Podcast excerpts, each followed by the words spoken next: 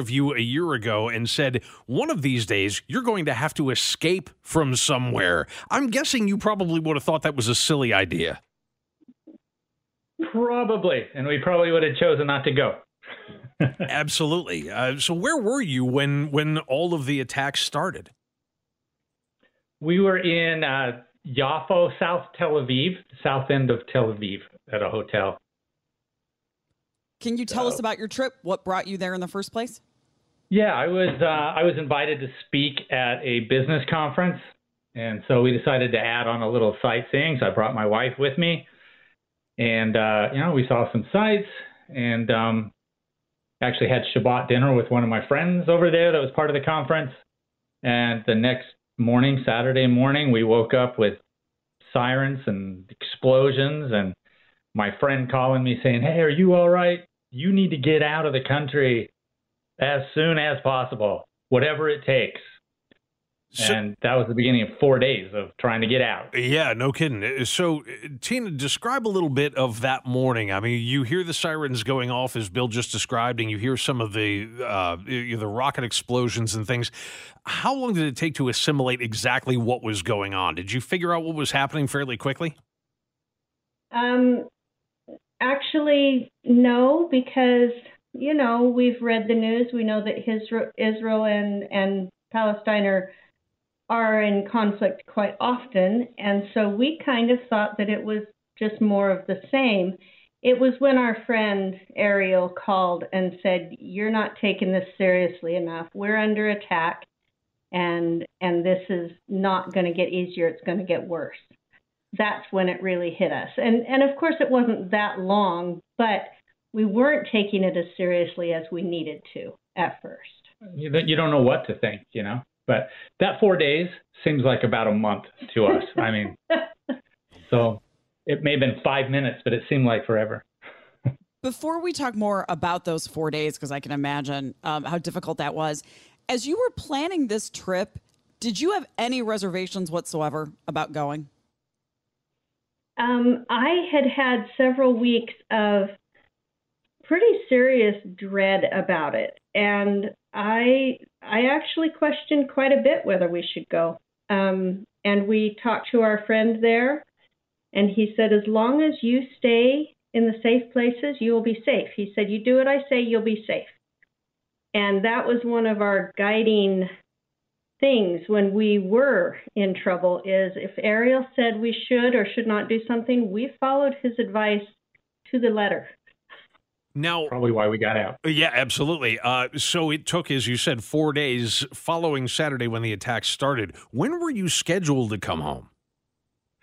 We were scheduled to come home on the 12th, on Thursday.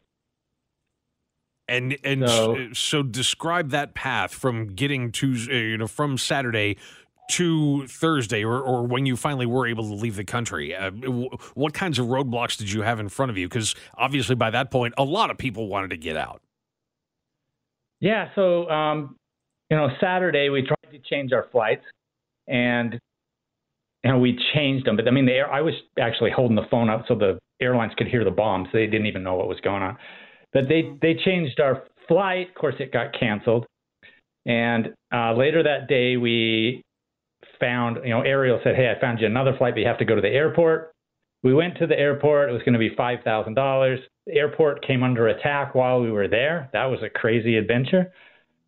Um, and then they canceled all the flights. So we had to get back to the hotel. So that was our Saturday. Sunday, we decided, uh, due to Ariel's advice and our tour guide, to try to get north. So, first thing Sunday morning, we managed to get to the train station to get about 30 miles north of Tel Aviv, which is out of most of the missile range. But it was also about, you know, five, 10 miles from the West Bank. And by that time, things were starting to get a little dicey up there as well. So that was uncomfortable that day, um, Saturday. Um, but that's where we're trying to formulate. Sunday. Oh, that was Sunday, right? And so we're trying to formulate how to, what the next steps are. Everything was like, what are we going to do next, you know? Um, Monday morning, uh, a friend said, "Hey, maybe you could get out through Jordan." And so we talked to our tour guide, who was he was amazing. And he immediately made some calls Monday morning. He had a contact in Jordan. And he said, if you can book a flight, so I booked like the fifth flight out of Amman. And he said, you know, it's going to cost you some money, but if we can get the cash and get connected with this guy, he can get you across the border into Jordan. And so within like 10, 20 minutes, we were in the car and he was, he had to take his son to report for military duty, but he took a little time, drove us up.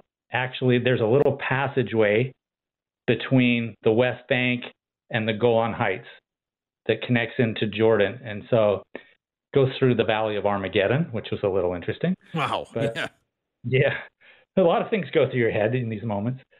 Uh, but we got to the border and series of events there. If you have a minute to hear those, it's sure, it's please, please. So we uh, we got there. Our guide kind of helped us, and he's Israeli, so they wouldn't let him pass certain points. But we paid our fee to get out of Israel, and then we go to the checkpoint. And um, I had to give cash to this guy on the other side once we got through there, U.S. dollars. I didn't have enough.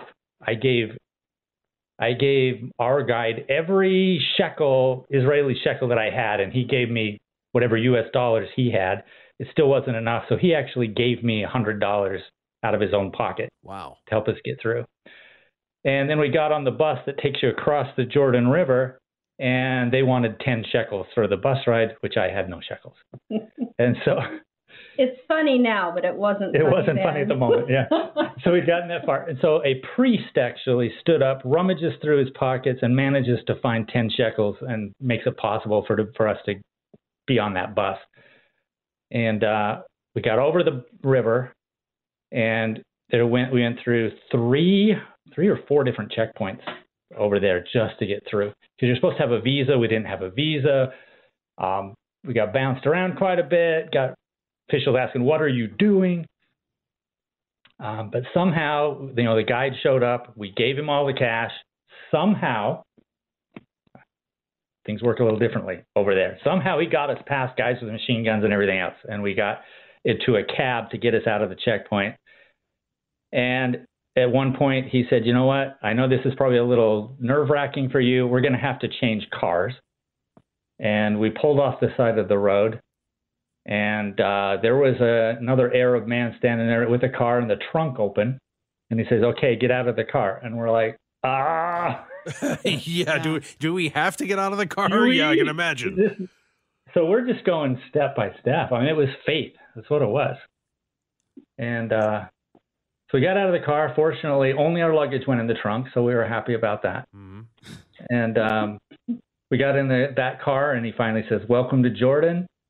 Says your flight's at 10. We don't have to be at the airport till 7.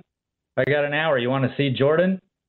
And the guy was the nicest guy in the world. Showed us some things in Jordan we wouldn't have been able to see. And um, eventually we got on the flight to Dubai and then to Chicago and uh, were able to get home. But it was a lot of crazy moments to get there. I cannot imagine the adrenaline that started on Saturday that maybe didn't stop for a week after you got home. I mean, I don't even know when you come down from that. Talk us through some of the emotions and the fear and just the uncertainty of what was going to happen. Well, I'll let Tina speak to some of this, but for me, I mean, everybody talks about the fear. I don't know that at in the moment that I had time to feel fear because my mind was about what's next? You know, this is intense. We got to move. We got to get out of here. We got to get off the street. We got to get into the shelter. We got to find a way to get out. You know, I didn't have the time to think about so much whether I was afraid. When we were at the airport under attack, there was a few moments where it was like, this could be it, you know. But it was intense and draining. I think it was afterwards that it really starts to hit you. Yeah, I bet you were never so happy to see Chicago. And and Tina, if you could take us through a little bit of that uh, that what went on at the airport at Tel Aviv and what it was, those moments that were the scary moments that led you to finally say, you know what, this isn't worth it. We're leaving the airport. We're getting out of here. Um, you know, the airport we we had already scheduled three flights by then, and then we were trying to be there, you know, seeing if we could get on the last, you know, a few seats available on another flight. But we saw hundreds, maybe thousands of people that we assume had the same thoughts as we did, just try to get on any flight there was. Um, and so you know it was it was just an amazing group of people trying to get out same as us and they were they were polite and even though there was there was desperation no one was unkind that we saw. It was pretty amazing. The when the alarm sounded and of course we don't understand hebrew and we we heard an announcement and all of a sudden there was this crush going into a hallway and we thought uh, i guess we follow the the crush. So we dropped our bags and just got in the got in the crush we held on to each other because it was such a crush that we could have easily been separated and that was the last thing we wanted. Sure. Um and got into the stairwell, that's when we started hearing the sirens and the explosions going off. And we there was one woman there who was crying and her husband was comforting her. And I I just I I felt like I was so glad that I had someone with me that if I was feeling like she did, I would have the strength of somebody else. Um, but but I wasn't really afraid. I was just touched by the reactions of others and how kind they were to each other, and that there wasn't you know a lot of uh, screaming and pushing and madness and you know I've got to get myself to safety and who cares what everybody else is doing. I was very touched by that. Did you along the way have any contact with the US government, with any officials? Were you getting any help from over here? We were in touch with the um, the embassy, and basically at that point, what they said was, "We're not helping you. Get yourself out." Wow. And um, yeah, it said, "Here's some places you might be able to go." Some flights are going. I mean, it was basically you want to go to Kabul or Russia, and we're like, I'm not sure that sounds great. Uh-huh. Um, or try to get across the border, and it says we'll reevaluate the situation and see if we're going to do anything different. Which eventually they did, like on Friday, I guess. But yeah, that was it was more of a hey, sign up here so that we know that you exist, and if and when you need us, then we'll know how to get a hold of you. So. But they did. There were periodic warnings about situations we should be aware of. They said be aware of, um, you know, being in large groups, be aware of lone actor terrorists who may be, you know, anywhere. Um, they gave us warnings about what we should be aware of, and and I felt like for ignorant Americans who don't face these kinds of issues, it was helpful yeah. to know, you know, culturally and, and in a completely different situation what we may be facing and what to be aware of and what to watch for. Yeah, and just the people what that, not to be naive about. It's a good point. Yeah, and just the the people that you had to rely on who came through for you. It's, it's such an amazing story. I mean, there are people texting in right now to the radio station asking when the movie is going to come out. So it's something to consider as well. But just you know, both of us, I think, are curious about what your emotions are now. Now that you're home and safe, and we we're certainly happy that you are you're still watching what's going on over there, I would assume, day by day, and seeing people that were in the same plight that you are, who are still stuck there and still very much in danger. What is it that that yeah. goes through your head and your heart watching what's happening there? Well, my friend who got he actually is a major in the IDF, the one we had Shabbat dinner with. He's been called up, and I talk to him every day, and he tells me some of the horrific things that he's dealing with that we're not maybe seeing in the news here. You know, it's it's very real. But you know, to answer your question about coming back, I mean, it was it was for me. It was a few days before I wasn't jumpy every time I heard a car door slam. Yeah. Or, you know, a loud noise. You know, you're like, it just comes back. You know, that response. Um, I mean, it's better now. I, I I worry for the people. We met good people on all sides of this. You know, one thing that we learned. I mean, Hamas is Israel's enemy. Hamas is the Palestinians' people's enemy. They have the same enemy. All, most of the normal people, they just want peace, you know. And uh, it's just a horrible situation with a lot of horrible stuff going on. Yeah, no doubt. Well, listen, we thank you both for telling us your story, uh, and we're as again, we're just so happy that the two of you were able to get out and and make it home safely. We're happy to have you back in Liberty. And uh, Bill and Tina Litster, thank you so much for joining us and taking us through some of this. It's just an amazing ordeal today. Thank, thank you. you. You got it. Take care. And take yeah, take care. Seems like a weird way to end it, but definitely take care of yourselves. Uh, and we're getting a lot of comments on the text line too. So thanks for those. All right, we'll take a break here. Uh, coming up, we will switch gears.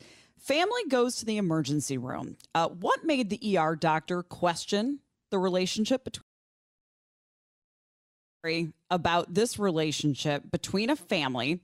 They go to the emergency room, and an ER doctor there questions whether mom is really mom. Yeah, and you know the last time we had a story like this was not that long ago. It seems like it was just about a week ago, where there was another uh, you know questioning of a dad who was with his two kids because he's African American, his kids are mixed race, and they didn't trust him. This is similar in some ways and very different in other ways because in this case you had a stepmom who's bringing her stepson into the ER, and what made the difference here was her age um, she's only about five or six years older than the stepson. Yes. Um, sort of a tragic way that this whole story began. Uh, her name is Sage Posh. She is in her 20s, uh, and she put all this on TikTok. Uh, she is married to Nick. Uh, no, Nick is the son, excuse me, who yeah. injured his leg at school. Uh, the way this family came to be a family was um, the parents uh, passed away two years apart. And so she said, Nick was already spending so much time with us, it made sense that we continue raising him, she and her fiance. So they legally adopted him in 2022. They also have a 17 month old son, saying, We now have a teenager and a toddler. Um, and so Nick, as the Today Show points out, when he's out and about and she meets his friends, she introduces her as his mom. I mean, as far as far as this is concerned, this is mom. Yep. But you go to the ER and you have a doctor who only sees the age difference and doesn't believe that this can be true. Yeah, it's also it should be noted for the record here. She's in her mid 20s. She looks like she's about 15. Yeah, she really does they could be brother and sister. Easily I mean, of the same age yep. easily. And and yeah. and that's what they thought. That's what the doctor thought is like this this cannot possibly be this uh, this 15 year old boy's mother uh, there's no possible way. So they had to do some digging and find out that yes she actually is legally and in every other respect his mom. And just as we keep going with the story if you've ever been in that position for whatever reason especially at the doctor like especially at the ER where it's been questioned you're you know you're there with your child or relative and it's questioned whether this is you know suspiciously whether this is really your child because that's what she worried about she said you know we get it for questions of safety we understand why people would wonder what's up here. Sure. And not only that, I mean, presumably at the ER, you might need all kinds of things. You might need surgery, you might need drugs, mm-hmm. you might be you might be in need of something that a parent would have to sign off on uh, or you know, a legal guardian of some kind would have to sign off on. And if you think you're looking at a instead of a woman in her mid twenties, if you think you're looking at a 15 year old girl, I mean, it's it's enough of a problem that there are people who go to ERs and urgent cares and things like that seeking drugs. And I'm sure that's what probably crossed their mind is that this is a scam to try to get pain meds. He fell, right? In yeah. football? Yep. That's what happened. Yep. And uh, I don't know if he broke his leg, but he did some damage to it somewhere. Yeah, and so it's immediate. You know, you and I assume that because they legally adopted him, he's probably on their health insurance. I mean, all that paperwork, I assume because you legally adopt, all that paperwork is legit and shows that relationship and shows that he is legally theirs and all of that. I assume she then carries all that paperwork with her in case that ever comes up as a question. But the doctor asked where his real mom was. this is a kid who's just I'm lost right both parents yeah. in a short period of time, right? Uh-huh. Like that's already going to hit to the core because what does he then say? My mom died. Right. This is my mom now. Well, and, and, and don't you kind of wish you were him so that you could say that just to see the look on the doctor's face? Would you like to see her death certificate, doctor? I can right. bring it to you. Yeah. Uh, and again, I mean, it's tough because you can understand it that that it's not. I mean, it's it's not obvious. The relationship isn't obvious, and you understand why they're asking. But is there a, is there a softer way to do that? where you're not going to offend anybody and just say, okay, th- this looks off to me. Is there somebody that can explain how this relationship works? Yeah. What's the way that you can say it in a situation where he needs pretty immediate medical care? Yeah. And you don't have a lot of time for a lot of bedside manner. You got to make sure the kid is safe. Right. I mean, that's your that's your top priority yeah, to your point, is there a way to say, listen, I'm not trying to say there's anything suspicious going on, but you must know how this looks and try that's where bedside manner really matters right and, and, it really it comes back to the same question that we had about that first case where you have the guy in the airport with the two kids is that if you had to prove it i mean you know what what paperwork should she have been carrying with her or you know probably will be from now on just to make sure that if questions ever do come up in a situation like this where there's an emergency, that she'd be able to prove it. Yeah, this is actually my legal son. My apologies for not knowing the answer to this, but if you have adopted a child or are are adopted, um, I know what happens if you adopt at birth. The birth certificate becomes the adoptive parents. It's as if that is your biological child if you adopt an older child where they've already had an established birth certificate and they have a birth mom that they what happens to the birth certificate what document do you get that shows legally this is now your son. Yeah, eh, baby. Yeah, and and that's the thing is I don't know if it's the birth certificate. I don't know that they would change that, but uh, or or issue a new one. But there has to be some kind of legal paperwork that has that same state seal stamped onto it or whatever that is official looking that you would be able to show at an emergency room or some other uh, situation where you would need to prove that. Again, to John's point, you're in a situation where you have to prove legally you have authority here. And you have to keep that with you all the time because you never know who else is going to ask. I don't want to dream up scenarios, but police may ask. I mean, you never know where that's going to come up. Yeah, uh, and and so yeah, if you've got any information on that about once you've adopted somebody, especially if it's a case where the biological parents are deceased, what kind of information? What do you have to carry with you? What's the best idea to make sure you don't end up in a situation where the kid is denied care or has his care delayed because of something like this? 913 586 7798 if you want to hear. Uh, still to come this hour, we will go to Minnesota I know sometimes kids learn to hunt, but in this case, we have a couple of hunters, two of them accidentally shot by kids out hunting. Get to that still to come here on KMBZ. Talking about the story that we saw uh, out of today.com, and it's what a family looks like. It's not always traditional. In this case, you have a woman in her 20s and her fiance who adopted last year a 15 year old boy named Nick. Uh, he, friend of the family already, they already knew each other, and his mom and dad both had died. And so Sage and her fiance decide to legally adopt this 15 year old. She looks younger than him, she looks younger than 15. So they go to the emergency room. He has a leg injury, and you have an ER doctor that is questioning how this woman, who looks to be in elementary school, could have could be the legal parent of this 15 year old sure and, and even if she's able to show id showing that she's what 22 23 whatever still th- that means you know if she's mom she's seven years older than him. So the questions came and it was a situation that kind of you know got out of control fairly quickly. We'll go to alicia real quick in missouri who has something to add in on this. Hi alicia Hey, so with the whole adoption process, you guys had asked about birth certificates and documentation. Yes.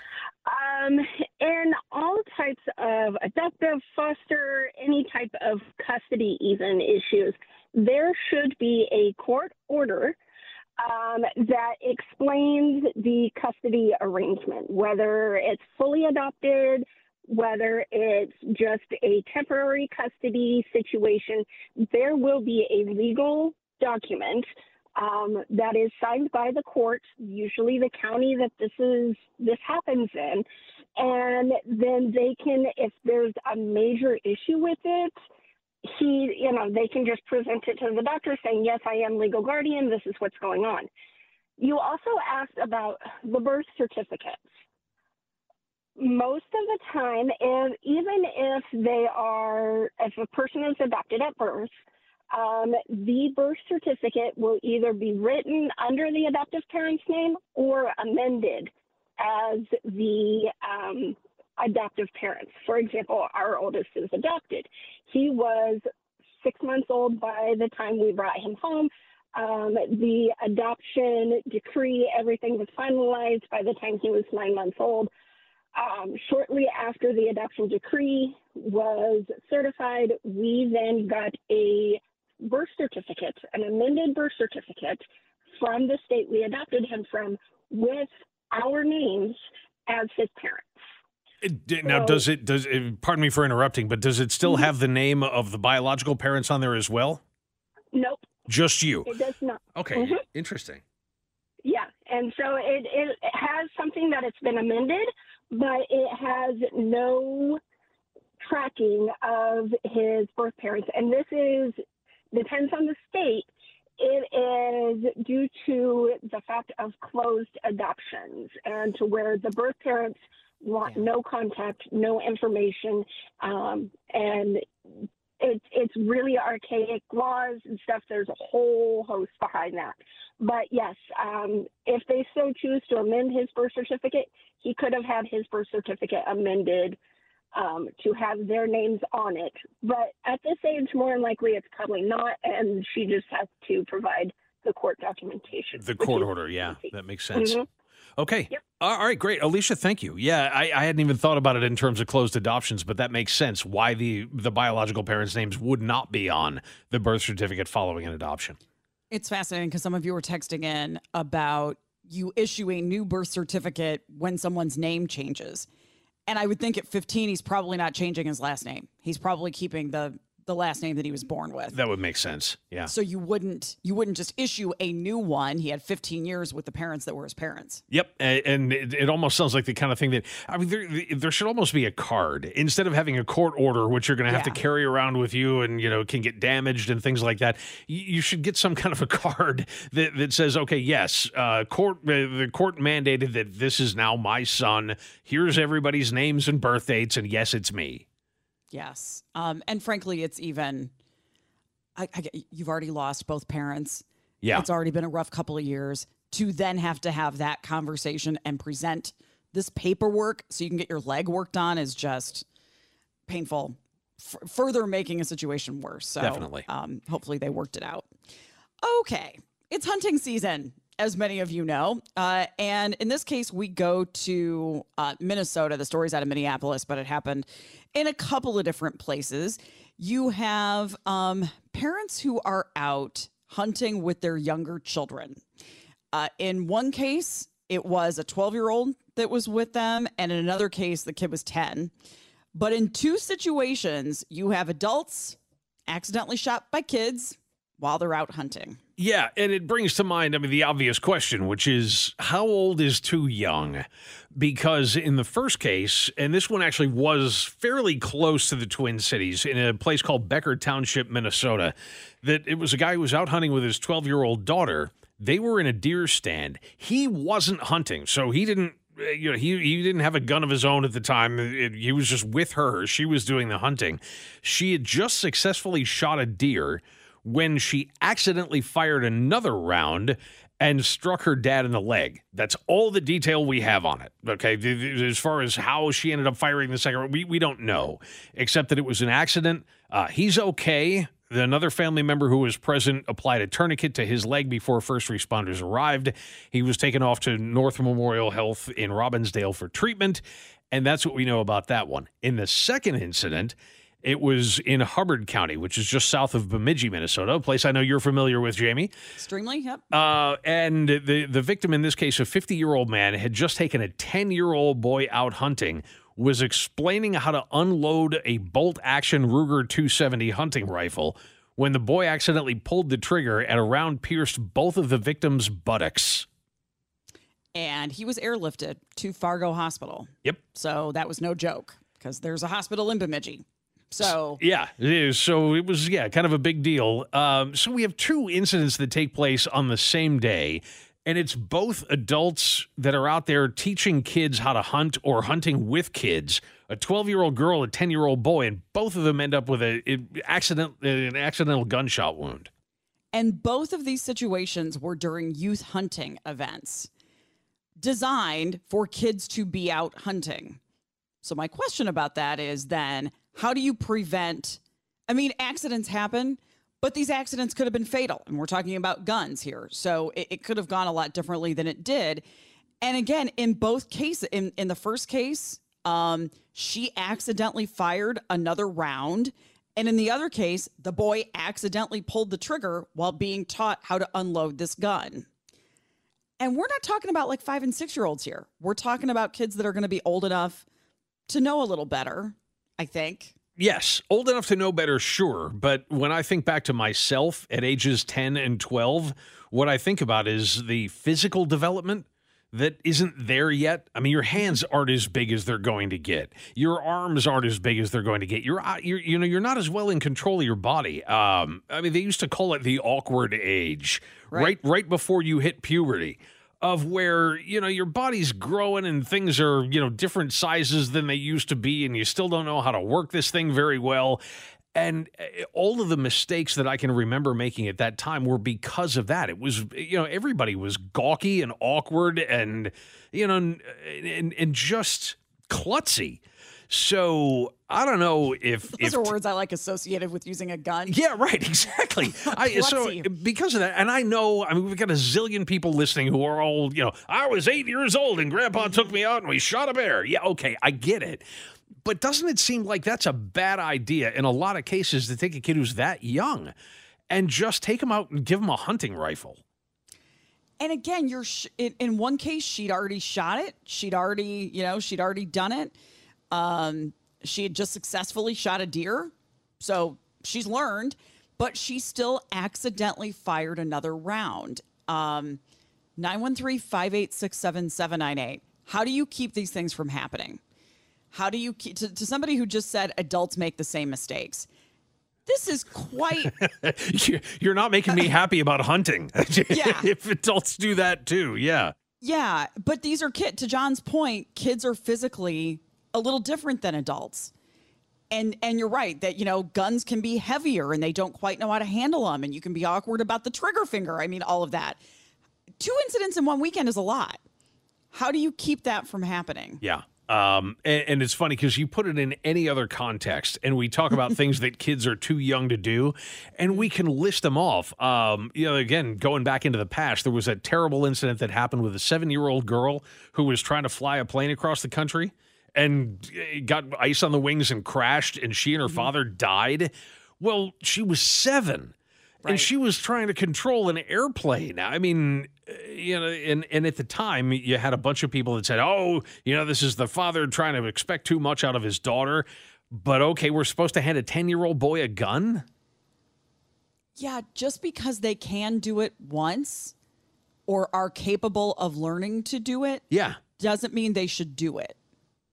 Like we're capable of, of knowing a lot of things when you're young, doesn't mean we should do it. Yeah, we don't trust these kids to go to an R-rated movie. Right, right. But exactly. hand them a rifle yeah. and let them go out and shoot a deer. I, yeah. It just seems like that is, uh, you know, you don't get a driver's license until you're 16. You don't get a learner's permit until you're 15.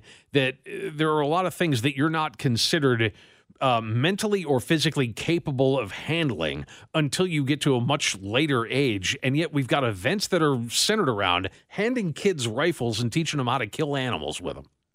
As we expected, we have some of you that want to weigh in. We'll take a break. we'll get your calls lined up. We'll get to your comments next on KMBZ. Would have expected here. Uh, we'll get to your calls here in just a sec. For if you missed the beginning of this, we had a youth hunting event in Minnesota over the weekend, and in two separate incidents in separate parts of the state.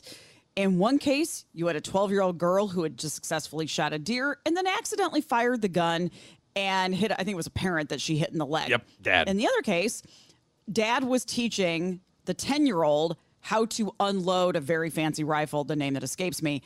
And he accidentally fired that gun, shot dad in the butt. Dad had to go to a hospital in Fargo. I mean, so it wasn't minor.